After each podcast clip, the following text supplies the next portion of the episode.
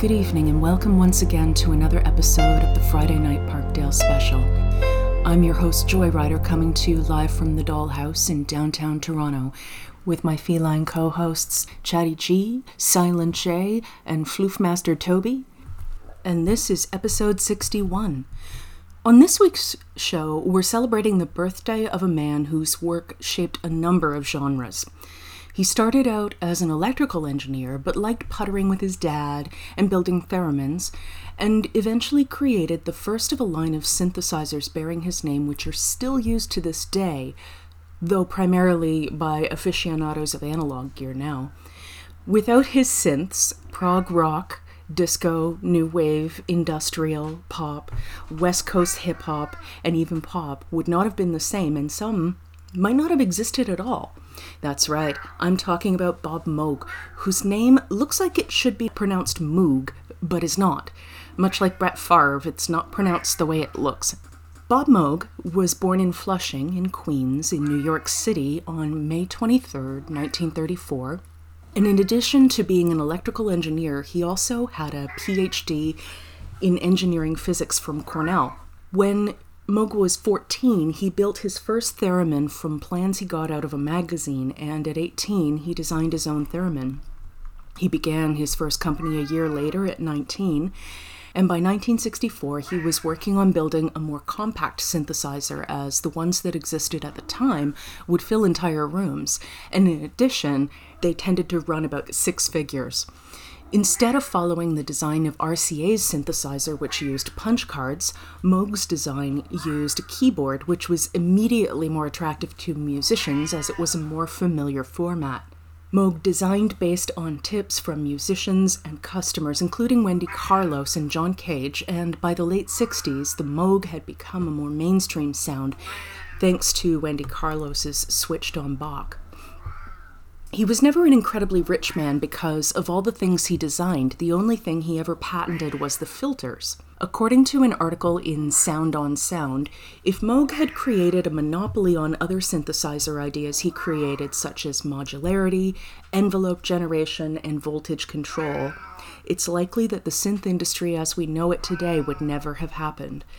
But much like other brilliant inventors who cared more about the creation than the cash, he didn't take things in in that direction, and as a result, he spent his later years as a professor in North Carolina, continuing to design electronic instruments for his own company.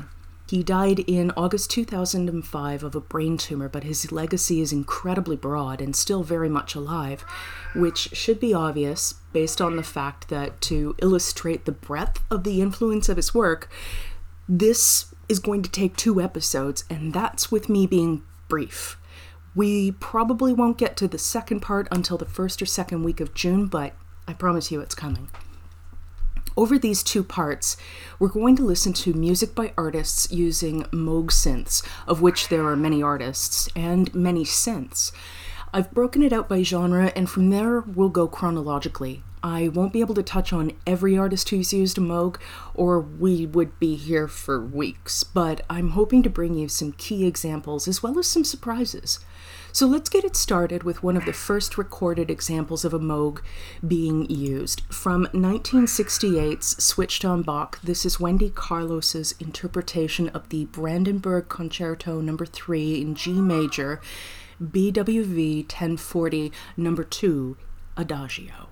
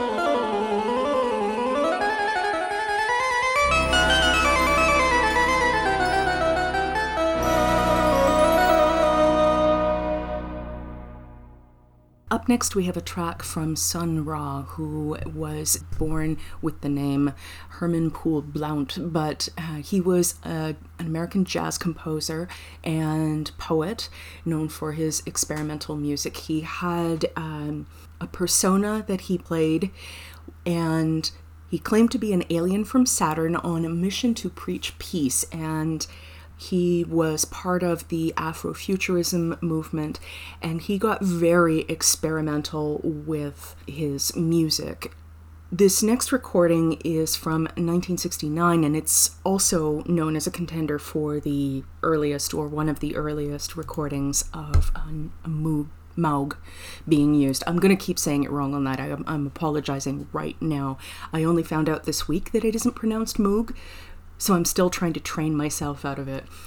This track in its entirety is actually almost 18 minutes long, so we're not going to listen to the whole thing. We're going to listen to about five minutes of it, and that should give you a pretty good sense of Sun Ra's work.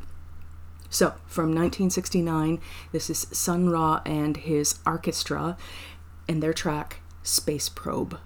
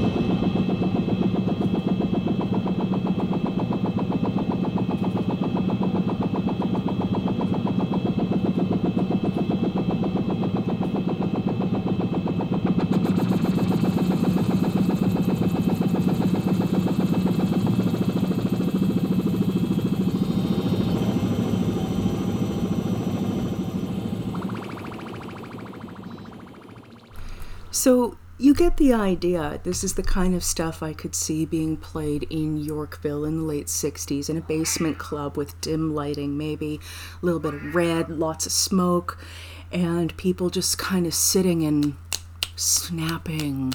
Speaking of Yorkville in the early 70s, our next act is actually from Toronto. Syrinx was formed in 1970 and they were only really active for about two years. And it's actually pretty hard to find those early recordings, but in 2016 they did a re release of their entire catalog. And this is one of the tracks that was captured on that. From 1970, this is Syrinx's Field Hymn Epilogue.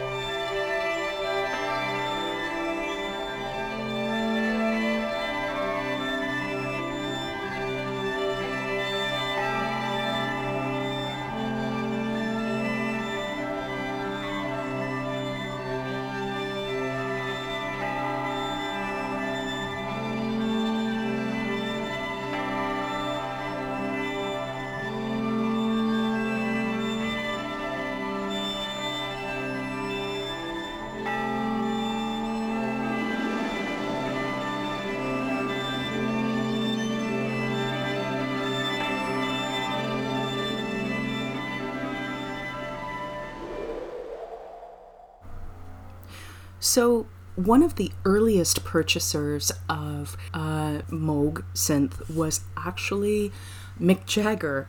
He had this idea in his head that that was going to be his signature instrument uh, for the band, but it never ended up really becoming part of the Rolling Stones sound. However, there's a really cool video of Keith Richards mucking around with one, and while what he ends up producing isn't exactly inspired. It's not terribly embarrassing either. Either way, it's a lot of fun to watch him play with the different patch cords.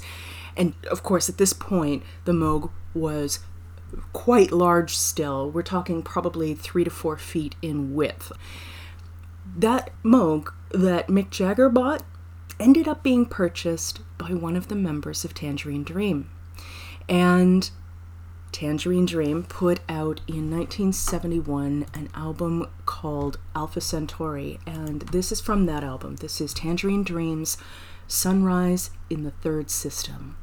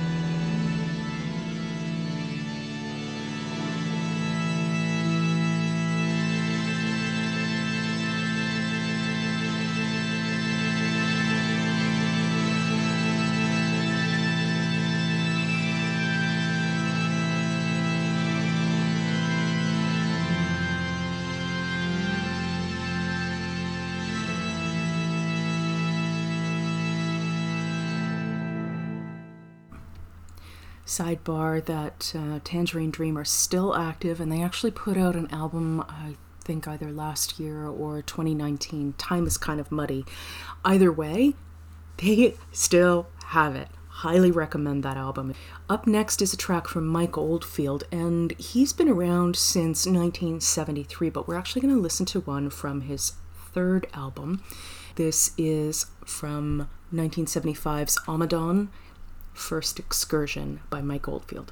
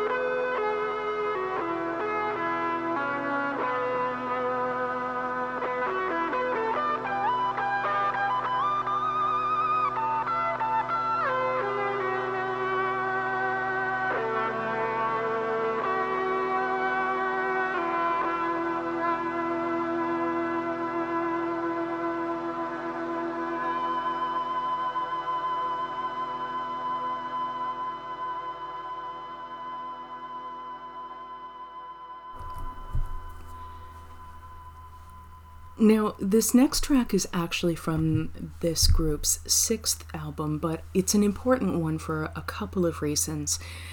Trans Europe Express was actually one of their biggest albums, and last year, for episode 8, when I did the special on Florian Schneider after his death, I played the Siouxsie and the Banshees version of The Hall of Mirrors, and I think it's only appropriate to loop back and play the Kraftwerk original. So from 1977's Trans Europe Express, this is Kraftwerk's The Hall of Mirrors.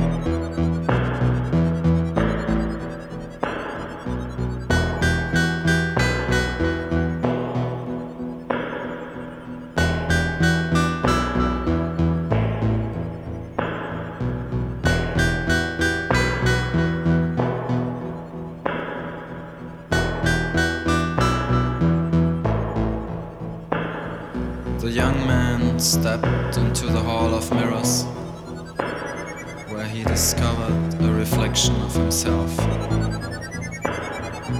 Even the greatest stars discover themselves in the looking glass. Even the greatest stars discover themselves in the looking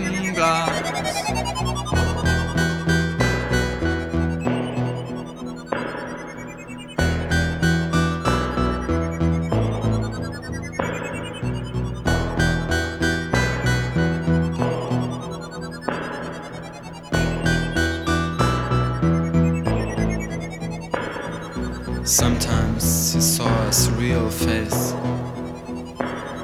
and sometimes a stranger at his place. Even the greatest stars find their face in the looking glass. Even the greatest stars find their face in the looking glass.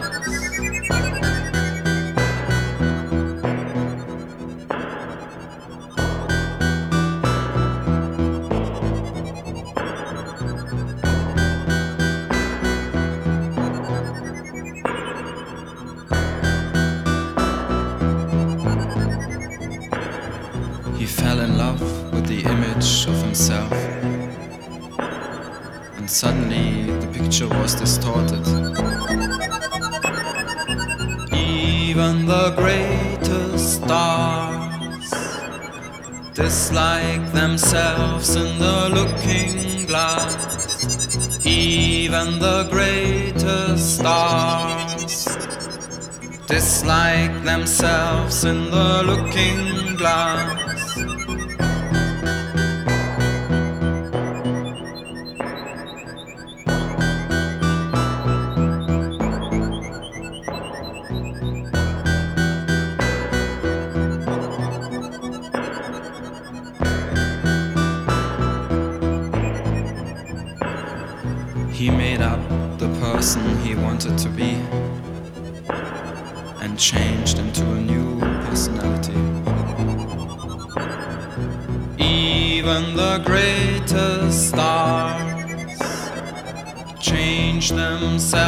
in the looking glass, even the greatest stars change themselves in the looking glass.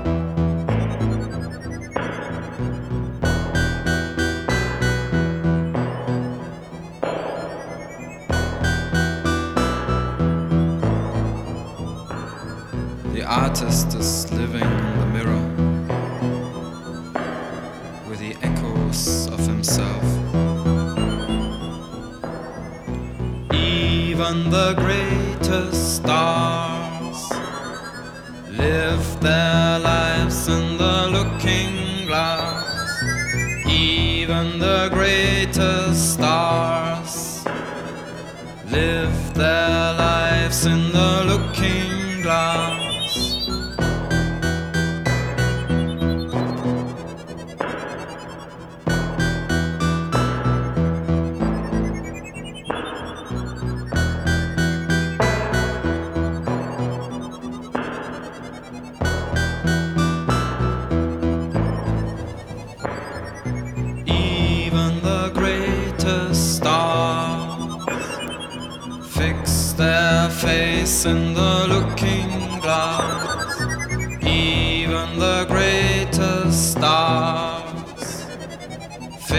Their face in the looking glass.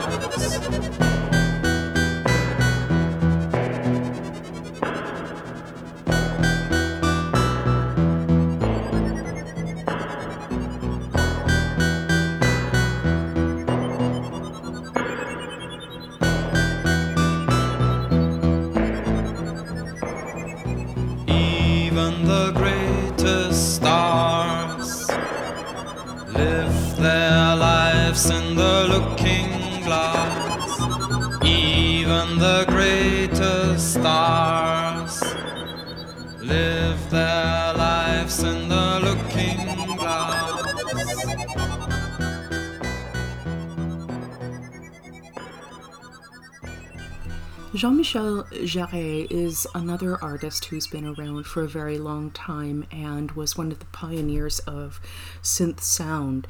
And it was with his third album that came out the year I was born, 1976, where he did an entire suite of pieces called Oxygen.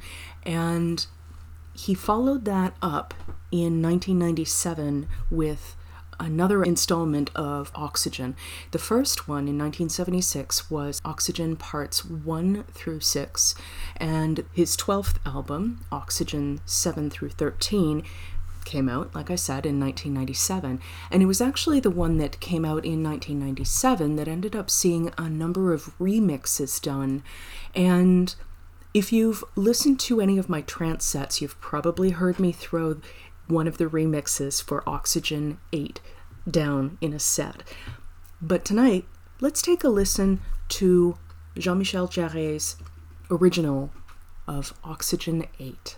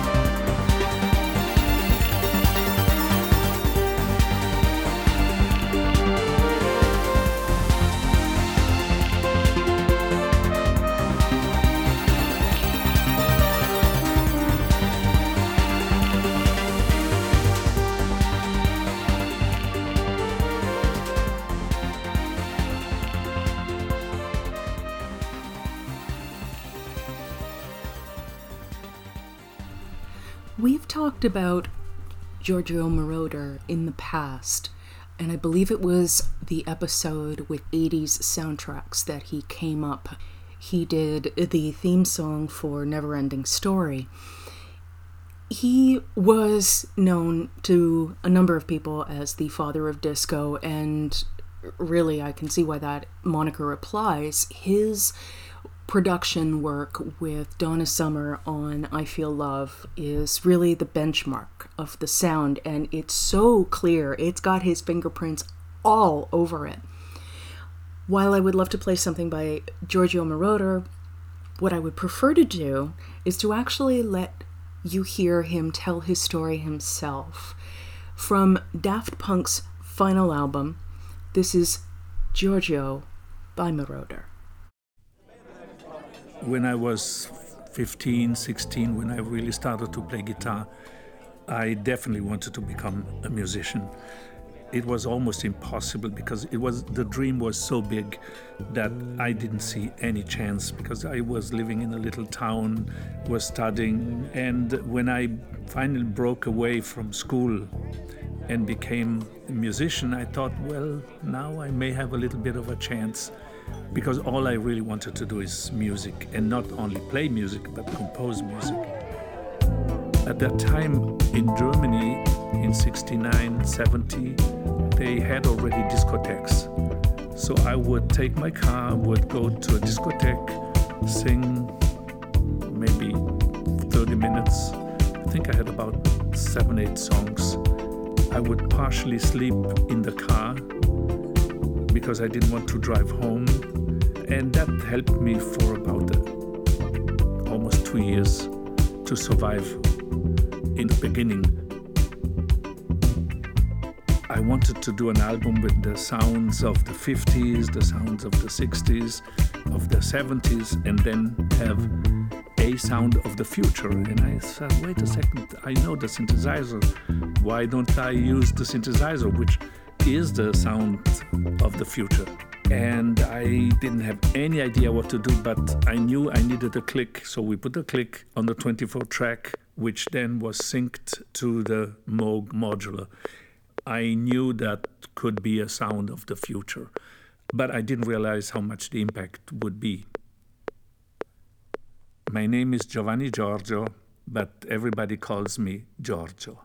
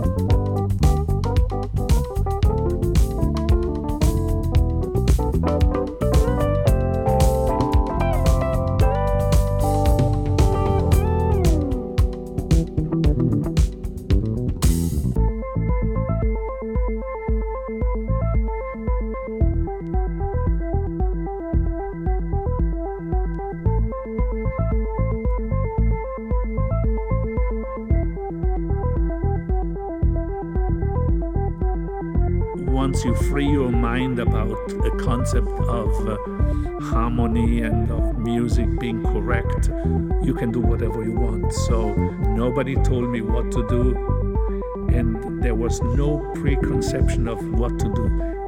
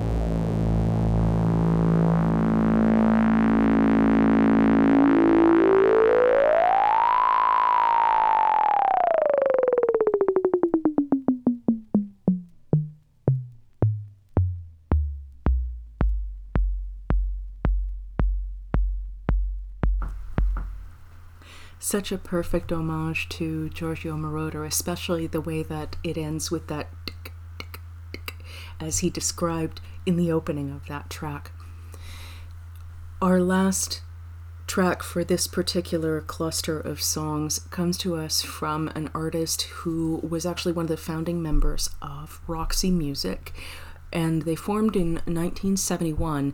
And Brian Eno said that if he had walked slightly further down the platform or been on the next carriage, Roxy Music may never have happened. This track, however, is from uh, an album that he did with his brother Roger last year called Mixing Colors. And this is Roger and Brian Eno's track Celeste.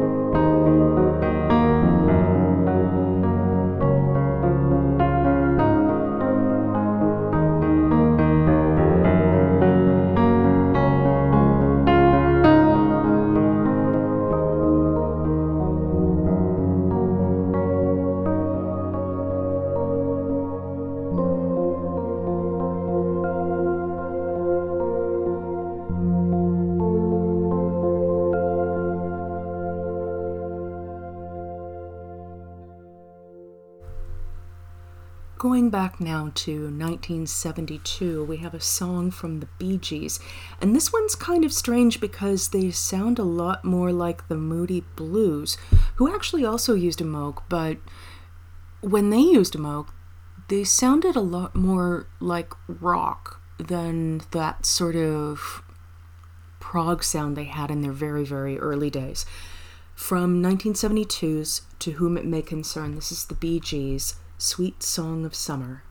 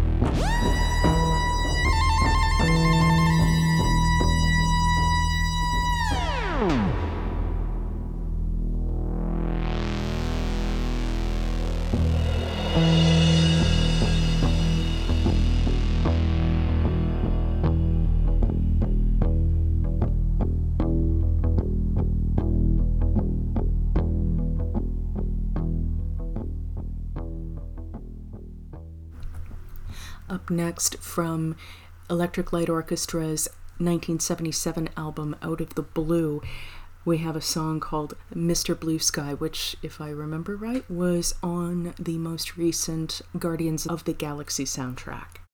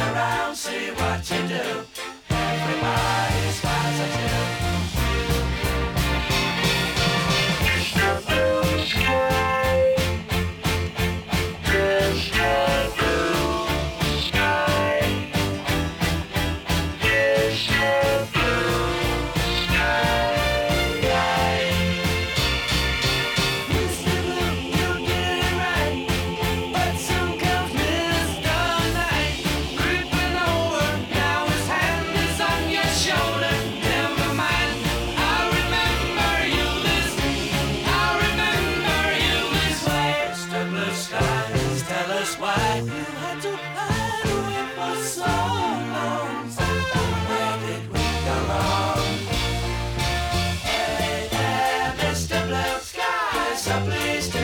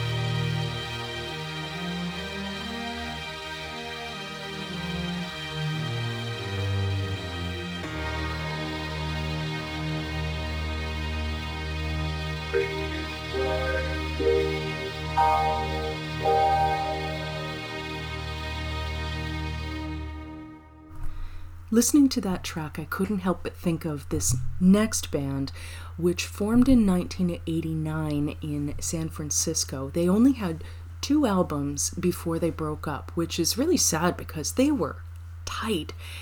They had the first album, Belly Button, which came out in 1990, and then in 1993 they released Spilt Milk. And I remember at the time describing this album to friends as what would happen if Queen played on Sesame Street at midnight. From Jellyfish's Spilt Milk, this is The Ghost at Number One.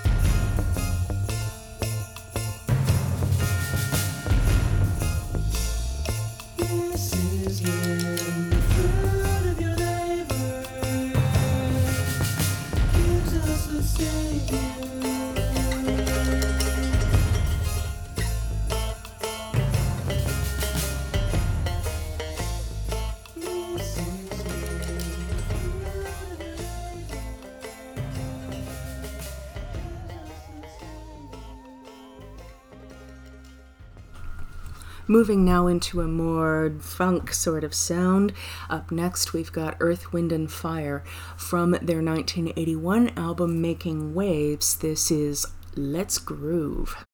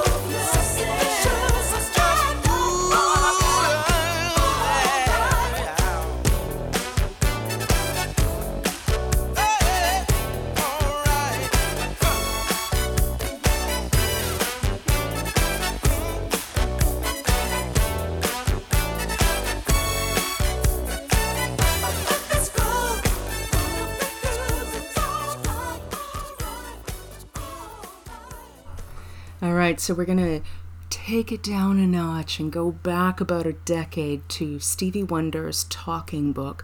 And this album was known for being his big breakaway from Motown. It was actually on the side label Tamla, but it was a point where he finally started exploring his own direction, and it is still my absolute favorite Stevie Wonder album.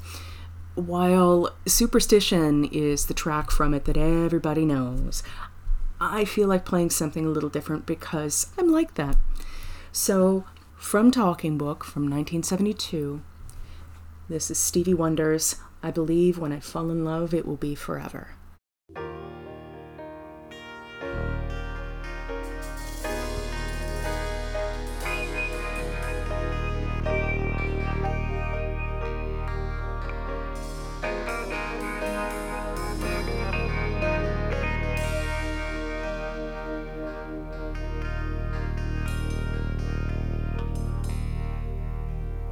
Shattered dreams,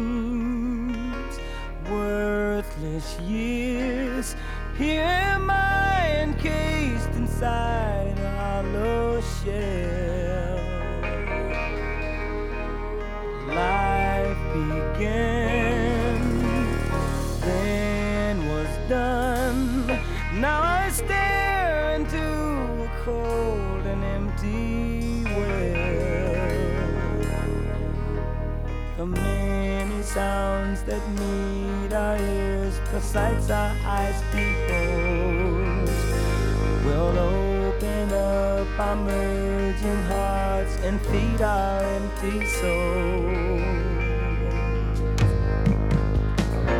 I believe when I fall in love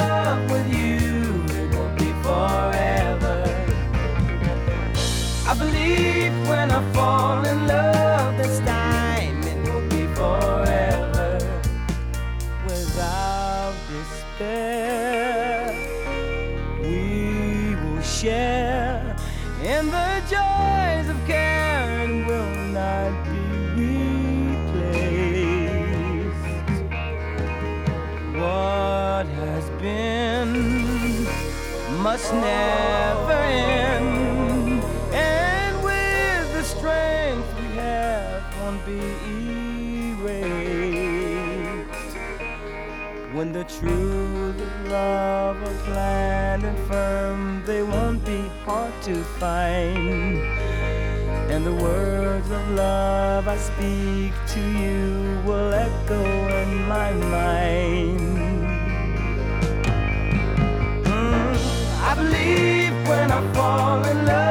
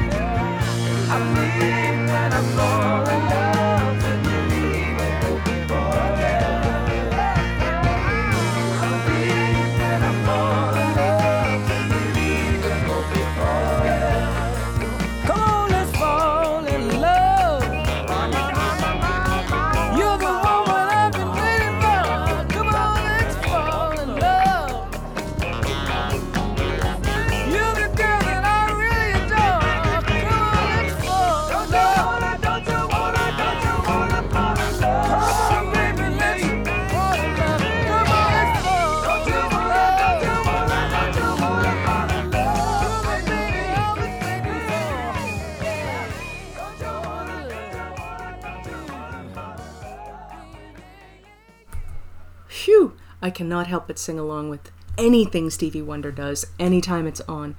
Up next, we've got a track from Billy Preston, who I believe we talked about at some length in episode 45, the first installment of the Black History Month series that I did this year. Billy Preston was a session musician, just to refresh your memory, and he worked with Little Richard, Sam Cooke, Ray Charles, the Everly Brothers, the Stones, and the Beatles. He also wrote the song You Are So Beautiful, which ended up being a major hit for Joe Cocker. And like I said, he ended up working particularly not just with the Beatles, but with George Harrison after the Beatles broke up he was a very busy man, and this next track is from 1973, and it's actually from his 10th album, I believe. This is Billy Preston's Space Race.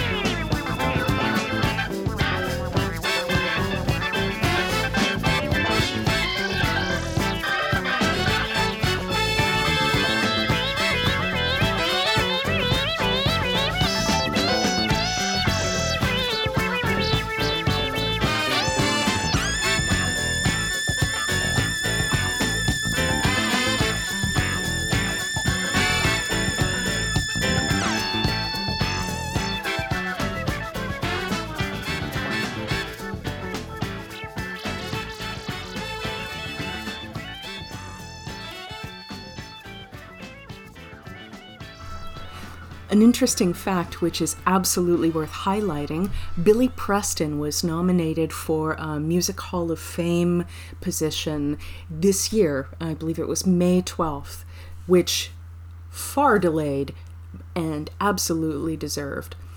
Up next, we've got a track by Chaka Khan, who has been making music since the 70s, and this track actually relies heavily on a Herbie Hancock track, which is interesting because he also used a Moog.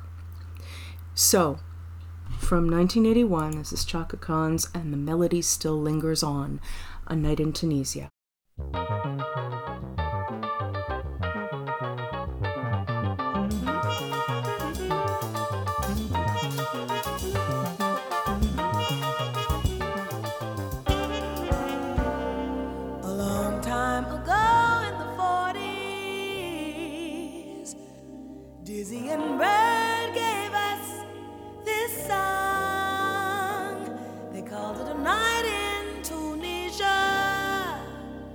Grew. The melody still lingers and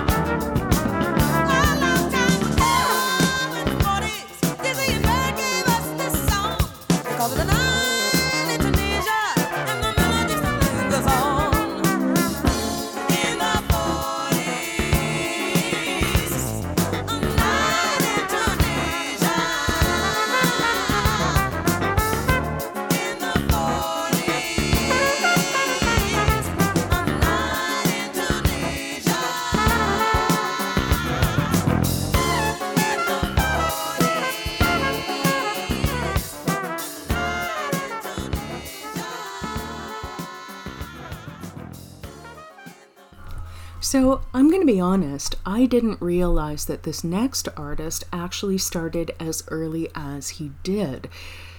Our next track is from Prince, and it's actually his second album, which came out in 1979. From that album, the eponymous Prince, this is I Want to Be Your Lover.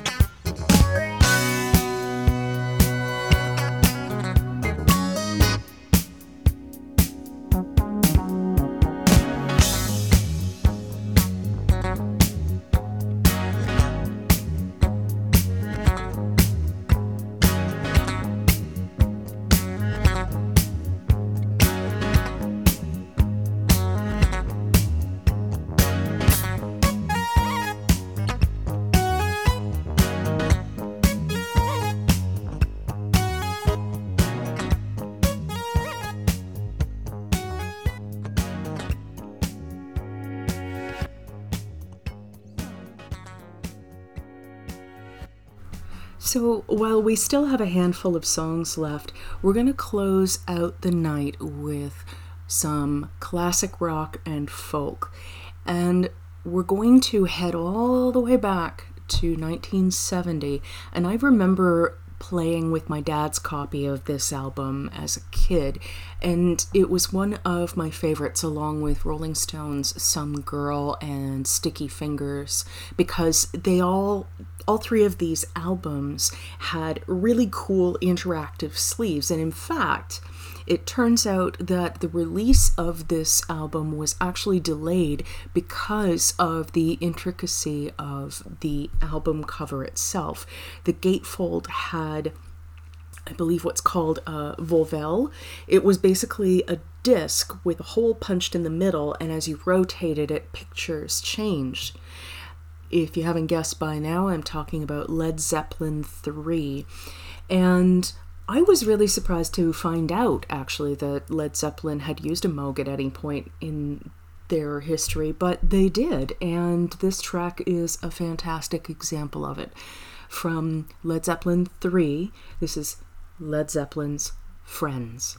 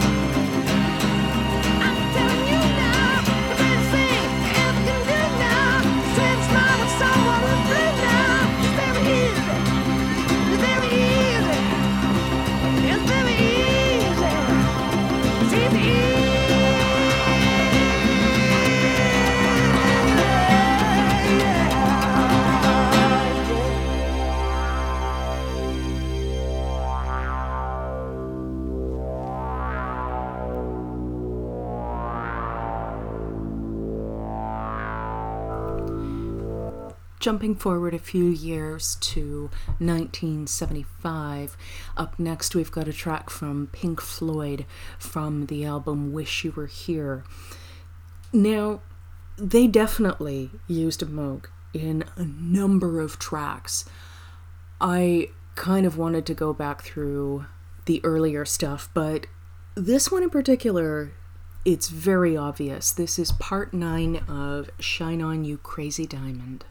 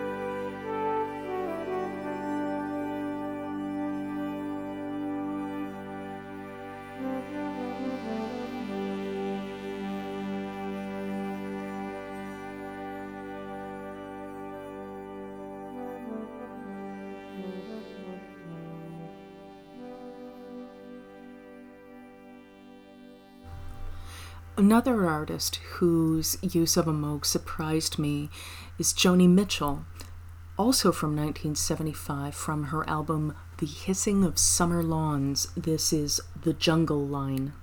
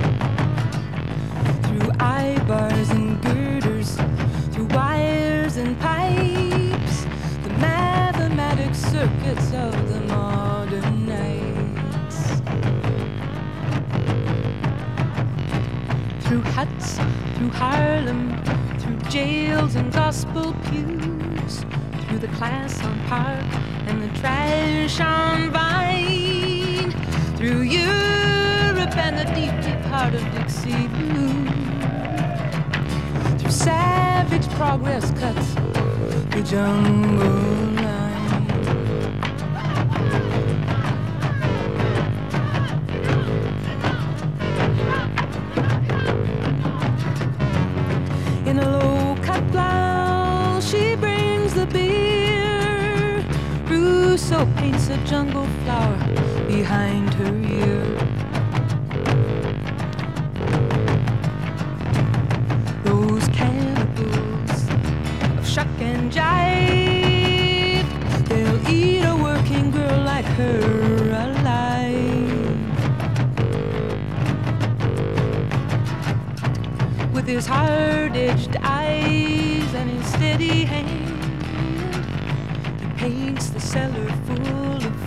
ferns and orchid vines, and he hangs them above a five-piece band.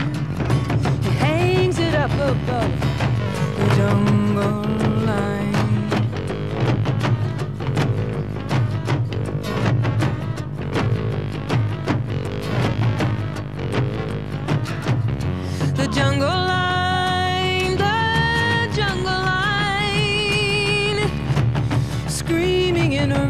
ritual of sound and time. Floating, drifting on the air conditioned wind, and drooling for a taste of something smuggled in.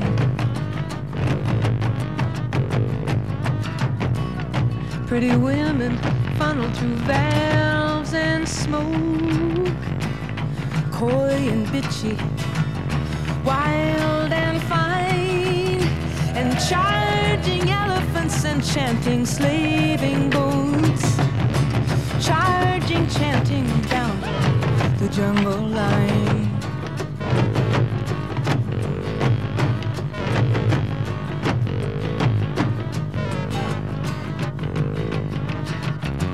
There's a poppy wreath on a soldier's tomb.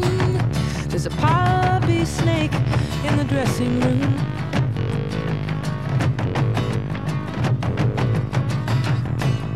Poppy poison, poppy tourniquet. It slithers away on brass like mouthpiece spit. and metal skin and ivory birds go steaming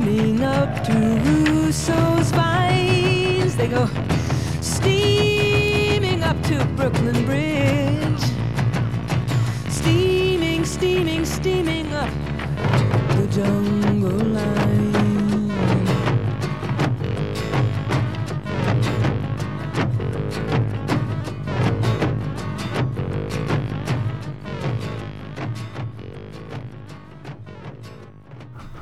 Okay, so some of tonight's show is out of order, but. Let's just go with it.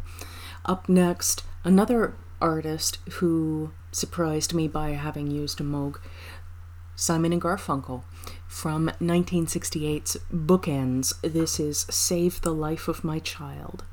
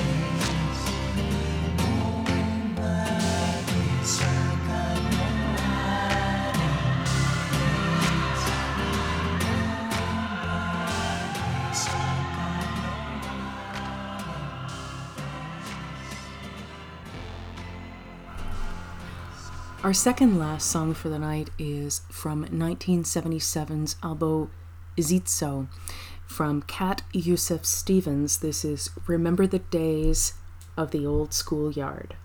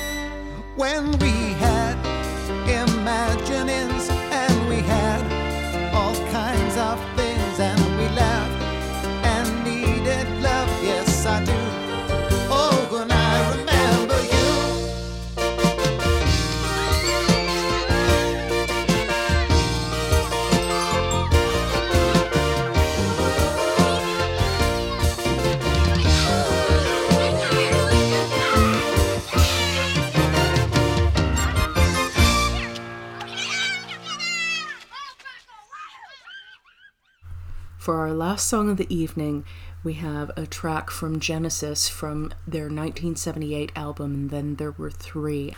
This is Genesis's Undertow.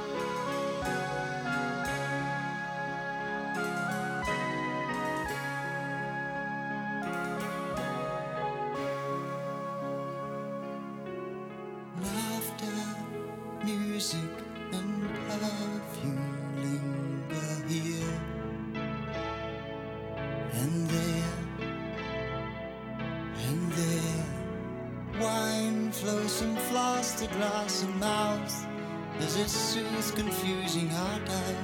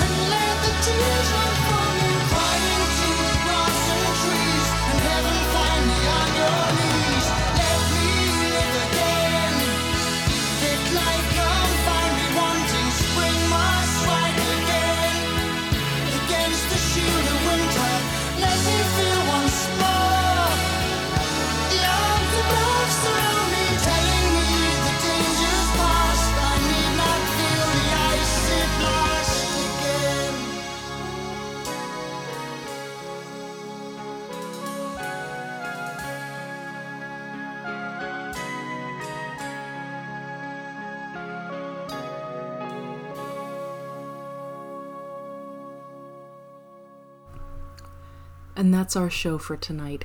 Thanks so much for tuning in. It's always a pleasure to have you share some of your week with me. If you like what I do, consider supporting the show by tossing a coin to your DJ at ko-fi.com forward slash djoyrider. Your tips go to new tunes for future episodes. And I should let you know that not only is there going to be an upcoming gig that you should keep an eye out for on May 29th on Twitch, it will be 11 DJs over 11 hours. I believe I'm at the 7 p.m. slot. If you follow the show on Facebook at the Friday Night Parkdale Special, all one word, or Twitter, Instagram, or Facebook at DJoyrider, you can find out more details. I'm always open to new show ideas, and those are all great places to drop your suggestions. I look forward to hearing them, and I do use them. As always, be well and stay safe. We'll see you next week. Have a good one.